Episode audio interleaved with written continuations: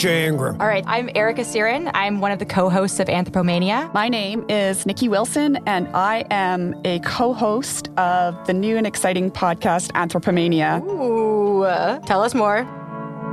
I think what people are going to hear is some really passionate researchers and scientists tell you some amazing stories. They're going to examine things you thought you knew through a bit of a new and very contemporary lens. So, I've been a science communicator for my entire career, actually, and I think at heart I'm a biologist. The connection between how we think about wildlife, when I say wildlife, I'm talking not just about animals, but plants too and what wildlife is really like and how broken that connection can be is really fascinating.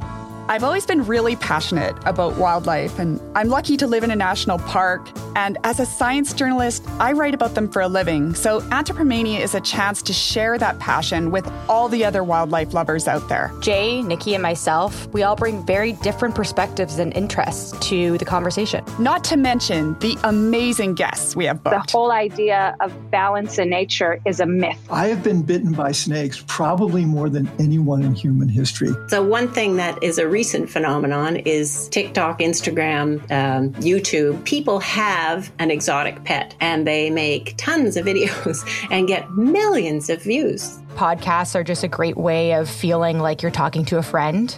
And what better way to talk about science than talk about it in a really intimate way?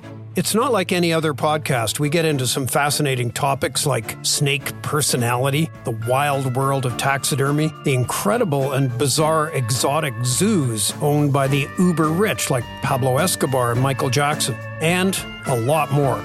So I hope you'll join us. Subscribe to Anthropomania now on Apple, Spotify, Google, or whatever your favorite podcast app is. You can sign up for our newsletter and more info at www.anthropomania.com.